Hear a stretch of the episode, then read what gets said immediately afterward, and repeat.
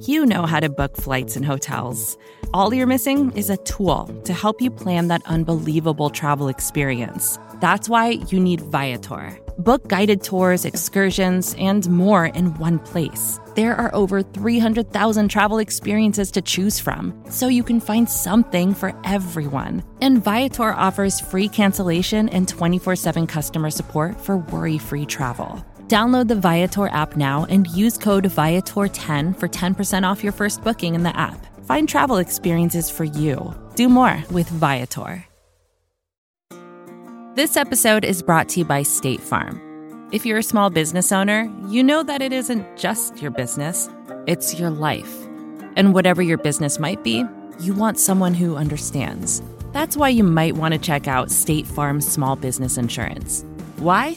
Because State Farm agents are small business owners too, living and working in your community. That means they know what it takes to help you personalize your policies for your small business needs. Like a good neighbor, State Farm is there. Talk to your local agent today. Hi, I'm Kara Swisher, editor at large of Recode. You may know me as the owner of the knockoff luxury store Fax 6th Avenue, but in my spare time, I talk tech, and you're listening to Recode Decode from the Vox Media Podcast Network.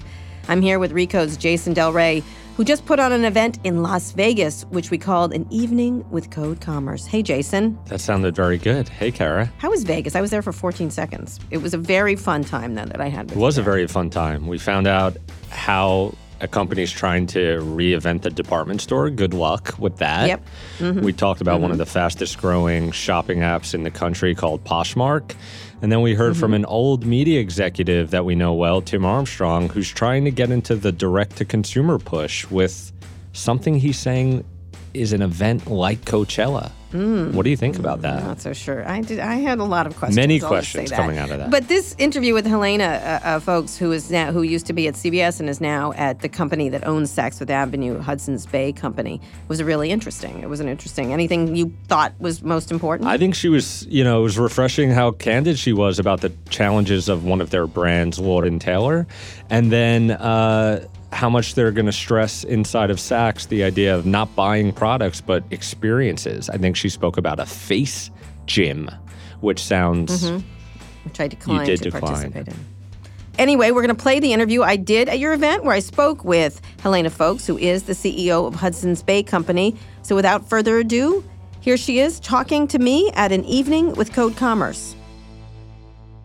So I'm very excited to do this um, this interview. I, we've got some great interviews today, uh, also uh, all of them. But this one in particular, I've wanted to talk to her a lot. Actually, I tried to reach her when uh, she was in the contention, allegedly, uh, to be CEO of Uber. She was among the names that were uh, brought up, which I brought up. I think I did.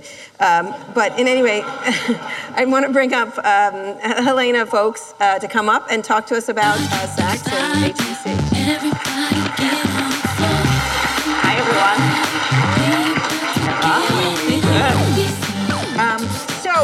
there's so much I want to talk about. Um, were you in contention for Uber CEO? I had a conversation. Yes. Okay. Yes. And what did you think about that? I, I, was really early in the process. I was early in my process too. So right. uh, when you uh, when you broke that news, it was uncomfortable at work for me. So okay. thank you very much Good. on that.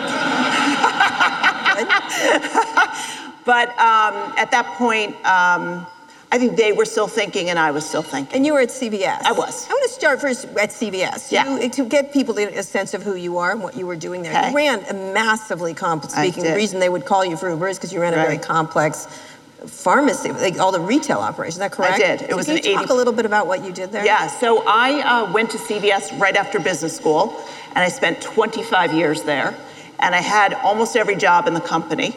Uh, and I became the president of the retail business, which does about $80 billion in sales. Yeah. Um, we had, when I left, 10,000 stores, mm-hmm. including about 1,700 stores inside Target. And so, yeah, it all about 220,000 people reported to me. So, explain to me the process of going. Uh, you obviously were telling you were to be CEO of something, to really run something. Yeah. Talk about how you got here. To, oh, yeah. It's sort of like, how do you go from that to a department store? And, right. and, and we're going to get into why you'd want to run a department store at all. But we, we are? Okay, okay yeah. good. Okay. Um, so, how did I get there? I was never looking to leave CVS. actually. I was really happy. Um, I loved healthcare. I tell people all the time that I had joined a retailer that became a healthcare company. And for me, from a purpose perspective, I was really uh, wedded to that. I felt like it was important work. But honestly, I got to the point where I felt like I was at this rung and waiting for the next rung was going to be a while. Mm-hmm. And I was feeling hemmed in and a little frustrated. Okay. So and I started so, uh, peeking around. Peeking around. And what, what attracted you to this opportunity? Yeah, it's interesting. I, I, got a call from a recruiter and she said Hudson's Bay Company. I'd never heard of it. Right. Okay. Uh, so Hudson's Bay, for those of you who don't know, we own Saks, Lord and Taylor, Saks off Fifth. Hudson's Bay is the largest department store chain in Canada, mm-hmm. and we own uh, three department store chains in Europe. What got me really interested, actually, was they were doing very innovative, out of the box things. Mm-hmm. I wasn't sure if they made sense, but I thought it was intriguing. Mm-hmm. So they had just announced the sale of the Lord and Taylor flagship building to WeWork. Okay. Which I thought was odd and different and therefore appealing. Well, why not sell it to those guys with all that ridiculous money? But go ahead. Yeah, exactly. Um, and so they, they looked like a company that was willing to get out of the box, and that was what I was looking for. Okay, and so the, but when you went in, it, it was you've done quite a lot of changing, and, yes. and it's mostly selling and and shedding. It yes. seems like. So talk about your strategy. You've been there how long? One year exactly. One year. So you've gotten cleaned out a lot. You've cleaned out yeah, a lot. it was it was. So what was um, your thinking? Was that the idea when you came in? Was to clean the place up, or? I didn't know. I didn't go in with preconceived notions. All I knew when I when I went in was that these are amazing brands not doing well financially. Right. So the year before I arrived, the company had lost a billion dollars in free cash flow. Okay. Um, the EBITDA was half of what it had been three years before. Mm-hmm.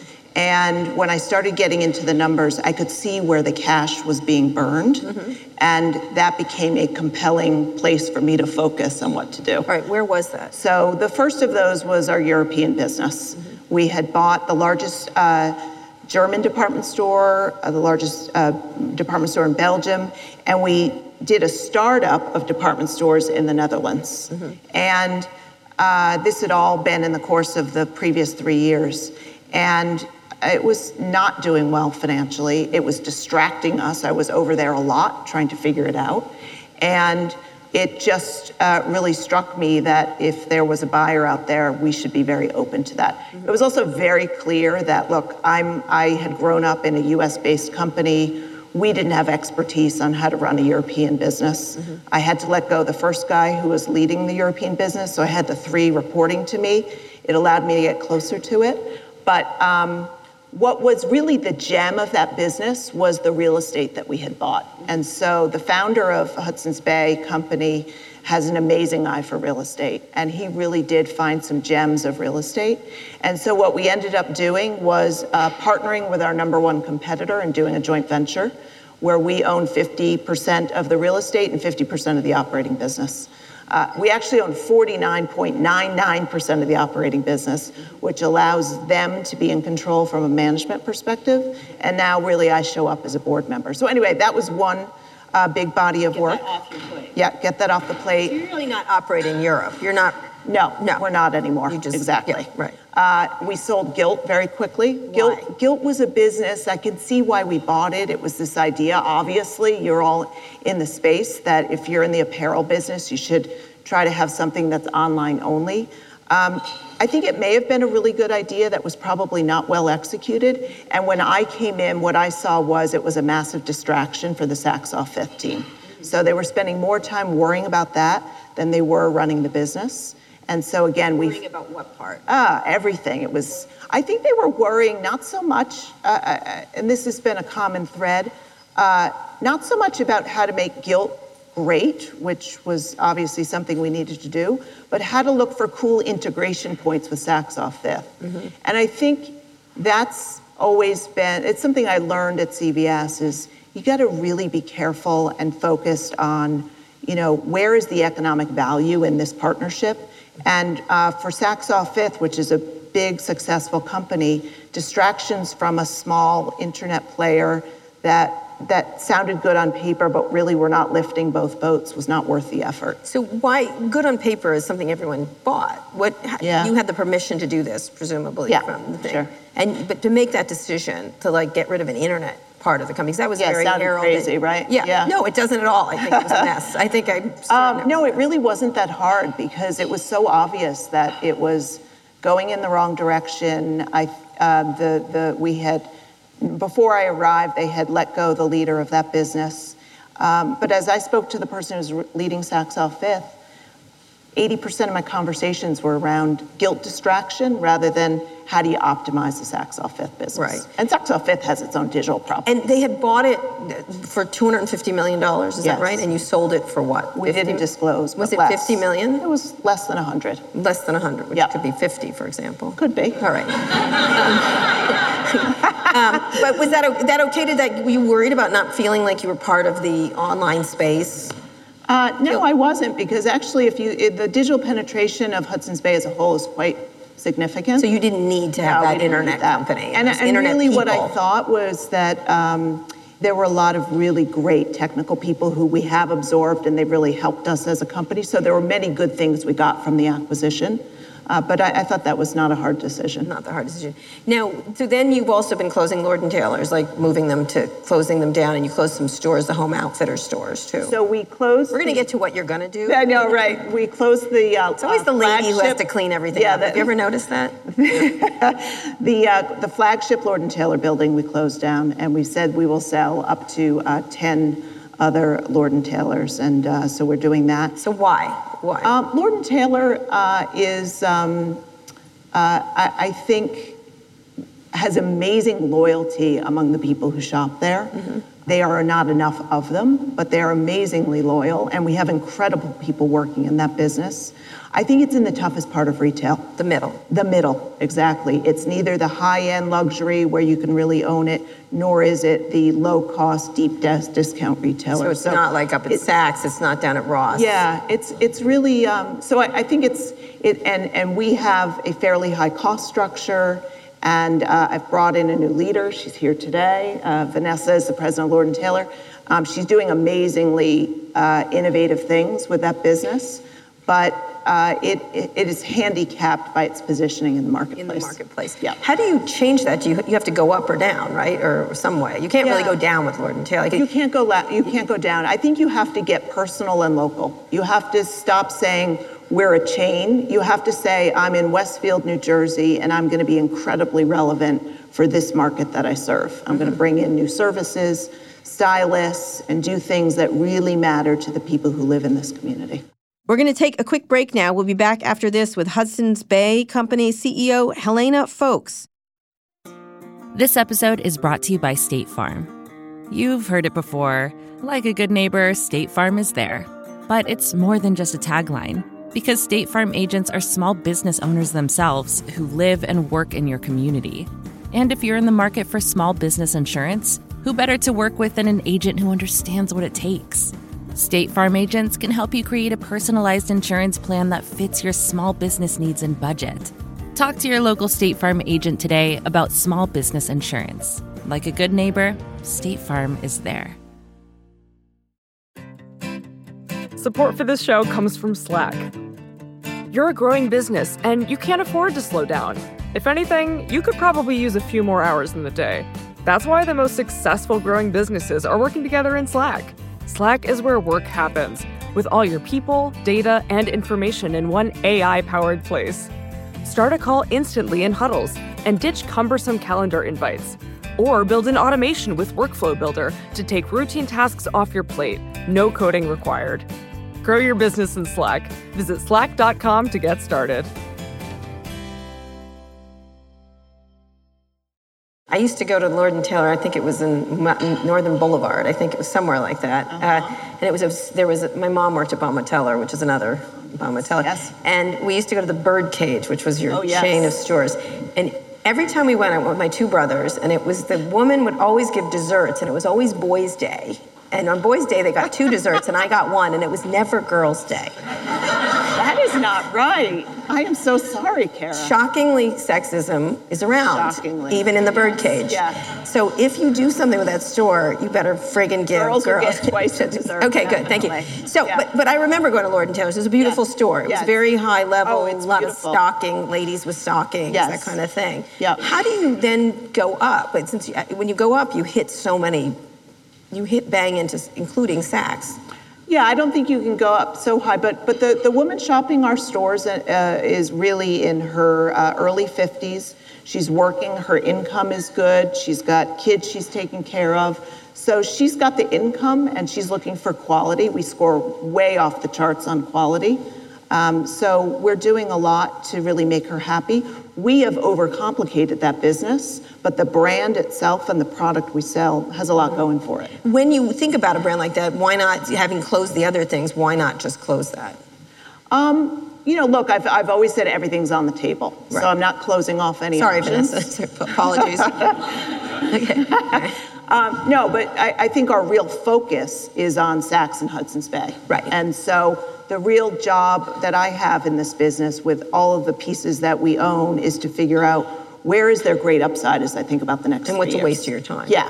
And Saks and Hudson's Bay have tremendous So you upside. closed also Home Outfitters. And we closed Home Outfitters. Yes, I, I have been busy closing. I hadn't really thought about it this way until Well, you started hitting me with all of I it. had. Um, so Home Outfitters was a, a chain of 67 stores in Canada focused in the home, and um, it was also not performing well. So again, What was wrong with that Take business? all the, it- you know, it was uh, uh, in great people working in our stores, but um, kind of. Uh, me Too products, and quite frankly, all the great products that we were selling in the stores, we had nearby in a Hudson's Bay store anyway. So we really didn't need All right, so you're focusing on Saks and Hudson Bay. Yes. Talk about Saks first of all. Another a legendary. I had a, I have a Saks bag with my clothes. I notice. Uh, my mom shops there, and I've been to Saks a You zillion don't? times. Don't you shop I, there? I don't shop at all. So Okay. I just have people bring me things.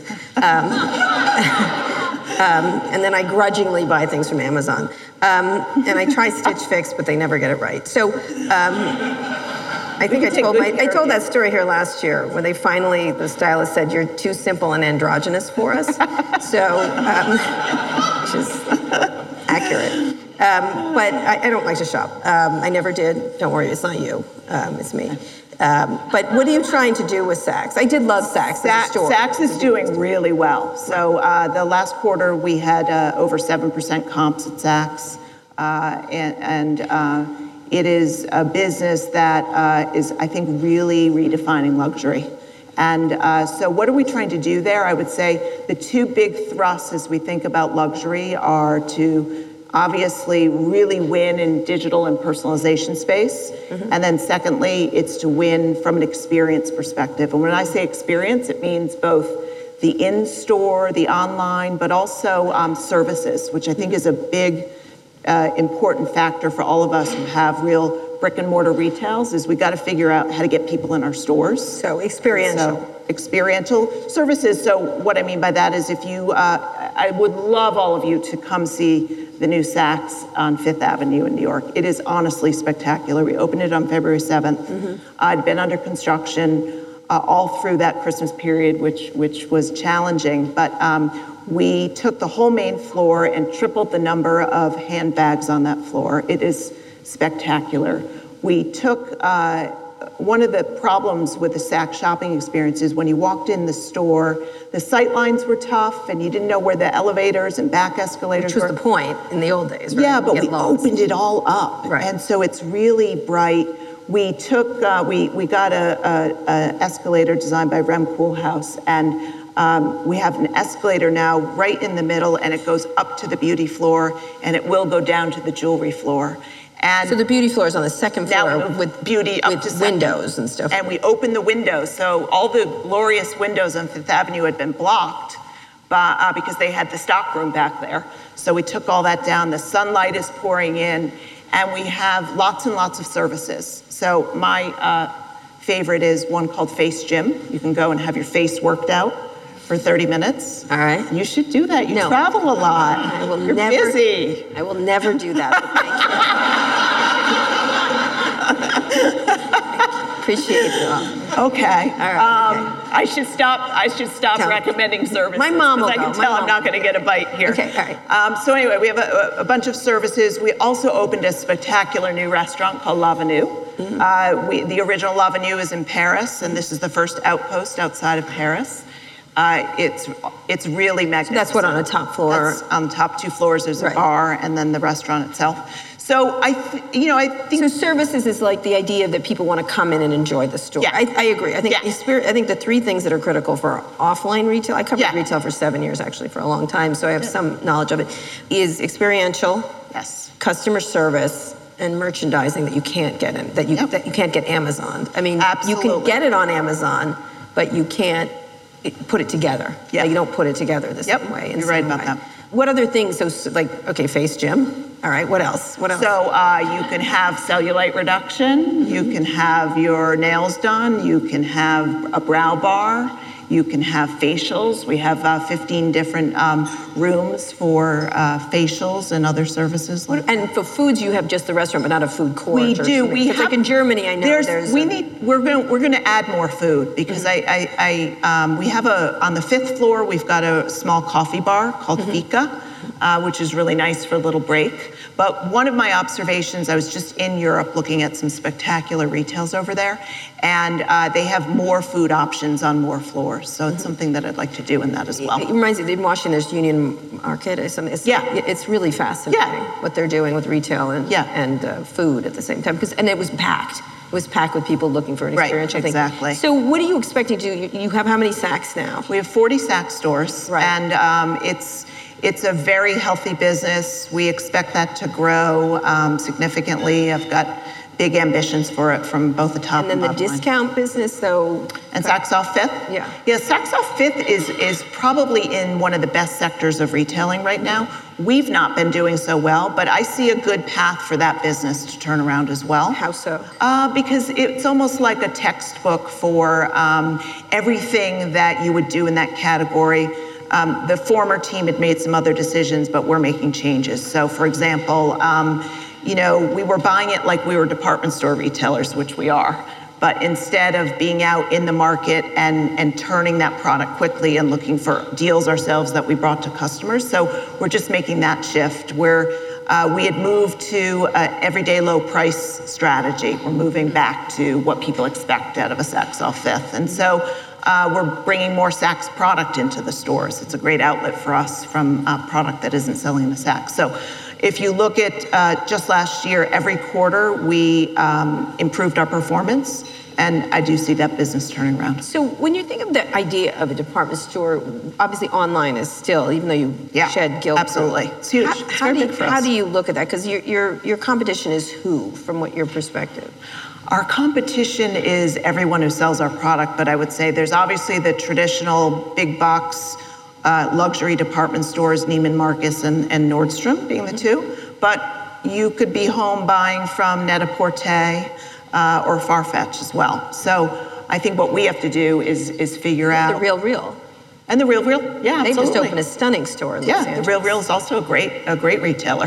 Uh, Their and- store looks like a Barney's in Los Angeles. Oh, the, oh, I haven't been to new one in. LA. Go see it. It's great. It's fascinating. Okay. Go see it. Uh, so the uh, I'm really excited about digital at Saks because what what we're doing, I, I think, is really rem- it, it goes from this belief I've always had that you can never out Amazon Amazon, right? We're never going to be like the best pure play retailer Or What- data or- what we have to do is marry digital tools with our store experience so that when you want to come in, we've got the right experience digitally powered for you. But when you want to stay home, you can do that too.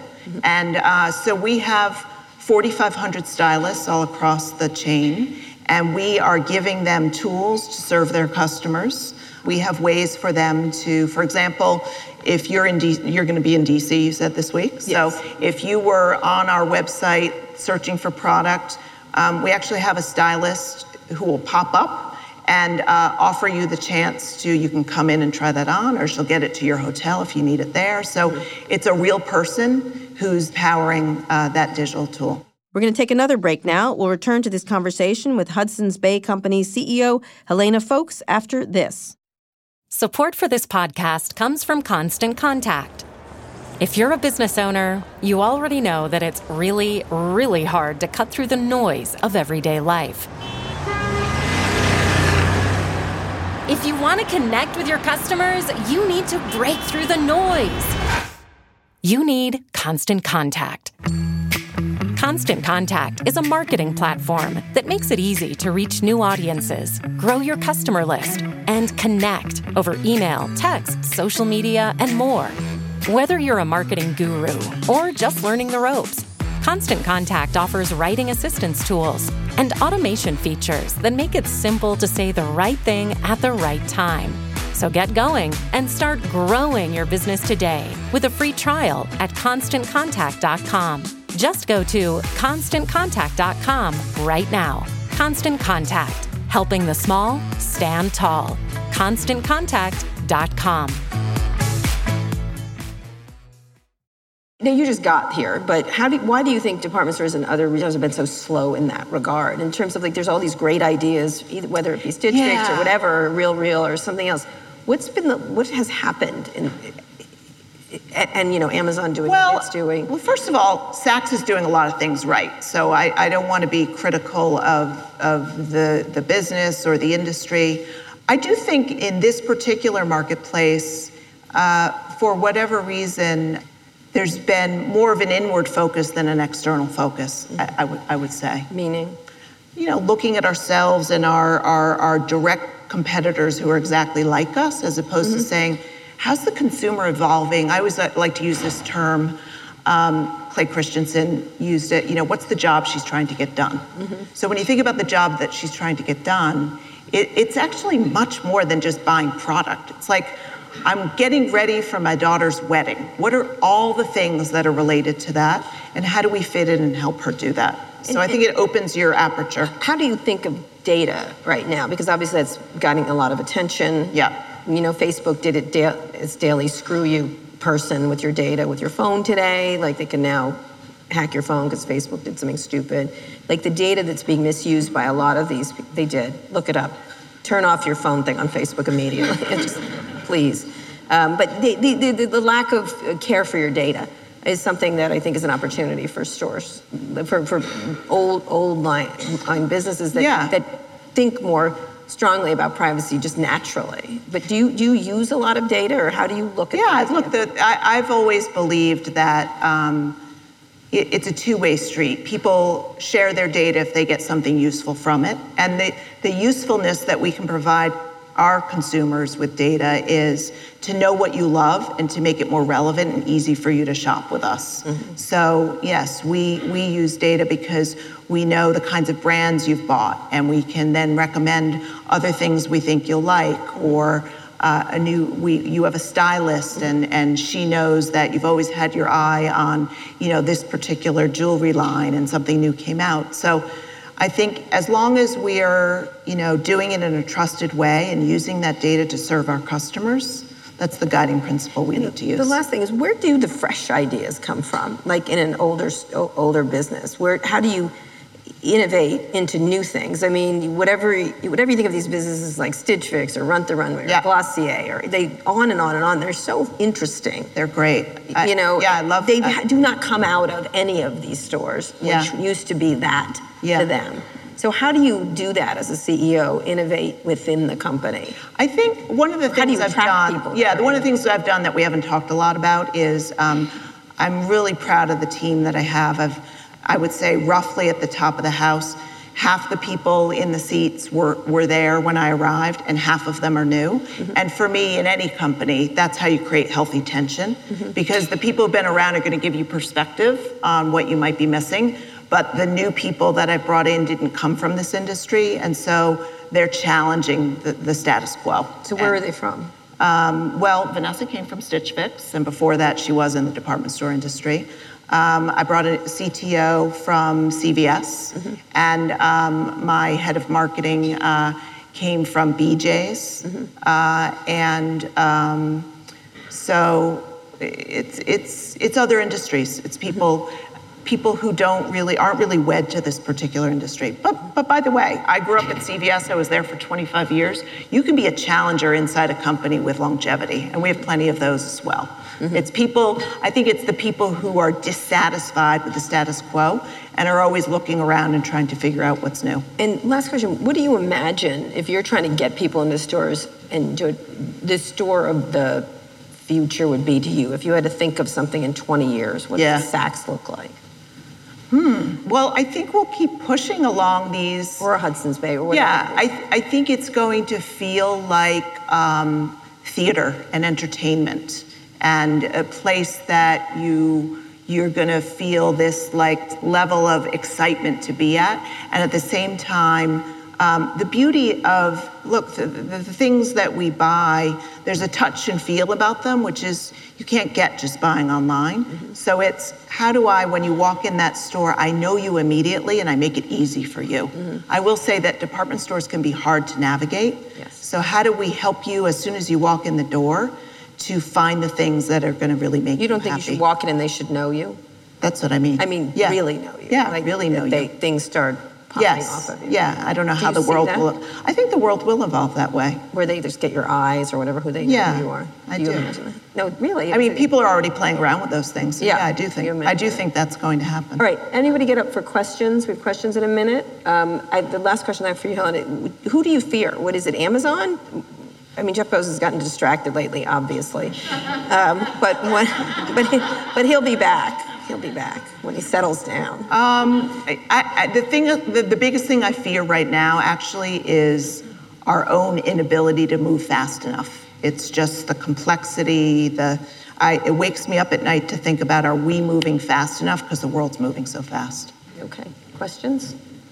Let's talk about Canada. Um, oh yes, let's yes, talk about we Canada. didn't talk about Canada, Phil. Canada. You know, Sorry. the part of the continent that I like keeps Canada. normal. Um, so Hudson's Bay, you just had a, a, switch at the at the top there. Um, tell us a little bit about what upside you see there, because it's yeah. a little bit like Saks. You know, Canada is for a country of frozen people at home. E-commerce is not as penetrated as it is here, and I'm just wondering if you could tell us a little bit about what you see in terms of opportunity for Hudson's Bay yeah. on that front and on the storefront. I, am very excited about Hudson's Bay, and, I, and I'm sure if you're American sitting in this audience, you, you're not very clear about who Hudson's Bay is. I was not a year ago. But Hudson's Bay, uh, we own 90 department stores, and basically we're everywhere the people in Canada are. Akin uh, to? Uh, there is no akin to. That's right. what's amazing. That's what really struck me. Uh, people in Canada feel this immense loyalty and connection to and fondness for Hudson's Bay. They learn about it in fourth grade because Hudson's Bay was founded by a charter from King Charles II, a land grant. So they learn about it in the history books. Uh, we carry many more products. So it's like whether you need a mattress or something for your kitchen or a prom dress, you go to Hudson's Bay. I had one woman say to me, you know, she said, I don't shop that often. But if Hudson's Bay were to ever go away, I'd be really sad. Mm-hmm. So there is a there's really a deep uh, emotional bond that people have, and uh, I'm excited because I think there's even more we could do at Hudson's Bay around the same things we've been talking about: experiences, services. You know, the beauty business needs to be completely reinvented. And we've got, uh, for example, a couple partnerships that are exciting. We put a WeWork in two floors of our Toronto Hudson's Bay store because we love the idea of people coming to work in a department store. I think that's really cool. It's going to bring more bodies in the door. We had a whole FAO Schwarz partnership this year. We did a partnership where we um, showcased the top young designers in Canada to show the world what they were doing. So I think there's it's a very exciting business. It's um, more on the early stage of its growth curve, I would say, than Saks, which is clearly humming along, and we have more work to do at Hudson's Bay. Do you imagine closing stores or? Uh, right now, everything's on the table, but there's nothing imminent. Okay, another question right here. Uh, Elena, nice to uh, nice to hear from you. I'm a Canadian and I live on top of Hudson's Bay. Okay. So I'm forced to go into a Hudson's Bay every every day to get to my parking. Uh, but uh, but what's interesting about this is I've seen the evolution of Hudson's Bay for the last 10 years. Um, I'm very intrigued by what's happening in the recent times where I've seen uh, Hudson's Bay partnering with more digitally native brands like Casper. Yeah. Uh, and I'm seeing them more and more in the store. I was just wondering what the philosophy behind that is and yes. what the go to go forward strategy with that. Thank is. you for bringing that up. It's a great example. Um, so one of the things that we've been looking at is the sleep category. It's a critically important business. I knew it from my days at CVS. I mean, it's one of the top issues that keep people uh, up at night. Um, but uh, we, we were fairly traditional up until last year, selling the traditional mattresses you would expect to find in a department store. And uh, we knew that uh, the world was moving towards the Caspers. And I think it's a great example of someone like Casper saying, wow, Hudson's Bay has 90 stores everywhere I would want to be. I don't need to go open storefronts. I can partner with Hudson's Bay and we could do something really unique together. So we're looking for more things like that. There's there are more opportunities in sleep, but actually across the store. I mean, isn't it so interesting that more and more online businesses, you mentioned Real Real, mm-hmm. are opening up stores? And I would like to be the place that they come to. So for those of you who run online businesses and think there's a connection in a store, come reach out because I think it's I think that's the world that we're going to live in. It's going to be much more integrated. Well, they want a presence in certain places, not yeah, everywhere. They that's want fine. to be hindered by yeah. you know lots that's of right. stuff. Right here, last question. Uh, Courtney Reagan from CNBC. I just have a question about what Lord and Taylor gets out of the online store that's being hosted on Walmart's website. Yeah. It's a little confusing, I think, when they first sort of pitched it to us as journalists. And I still don't uh, really understand what you're getting out of that or if you're getting anything out of it, if you can share what you've learned from sure. that. Yeah, that was, uh, that was one of the examples of the things that intrigued me when I got the call because they'd already announced this deal. Um, so the theory behind the partnership is all the eyeballs that are going every day to walmart.com which vastly outweigh the number of eyeballs that we get on the lord taylor website. And the idea that you know walmart could really um, use those eyeballs and itself create its new positioning around a more premium brand of clothing. So uh, you know look i think the jury is still out. And we're both looking at it really hard and learning a lot every day and figuring out what's working what's not I think the idea is still very intriguing. I think the challenge is still for both of us around the execution of it, which is still not as easy as it should be. So if you're confused when you go, I can see why. It's uh, some of it's walled off, for example, in a premium store because of the way we want to treat the brands, but it doesn't always make it as consumer friendly as it is, as it should be. On the other hand, it's still very interesting to me to have a partnership with someone who has that level of traffic and to figure out how we can mo- make each other better. I think she's confused too. That's my that's my impression. Um, well, that wasn't nice. I think you are. It's confusing. No, it's, it's the jury's out. We're still learning from it. Um, definitely. You can say you don't get it. I don't get it either. Um, so, last question: Who do you pick one retailer, or online or offline, you think is doing something super cool? What do you think that is? Just one that's not one thing of yours. Le Bon Marché in Paris. Why? Um, it's an amazing experience. So visually, when you walk in, there's a new art installation every two months.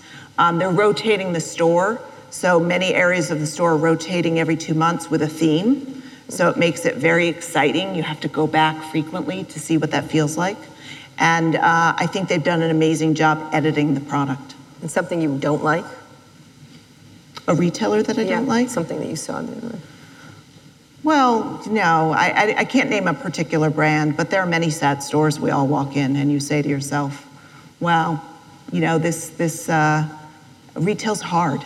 And one of the things I love about the business that I'm in is we really do have great brands. We don't have too many stores, which is fantastic, and uh, we're in amazing real estate locations. So I think we have a foundation from which, as long as to your point, we're creating great experiences, fantastic customer service, and really good digital integration, I think we have a real opportunity to win. Yeah, you should go to Fairfax Avenue in Los Angeles too. And watch all the pop ups there.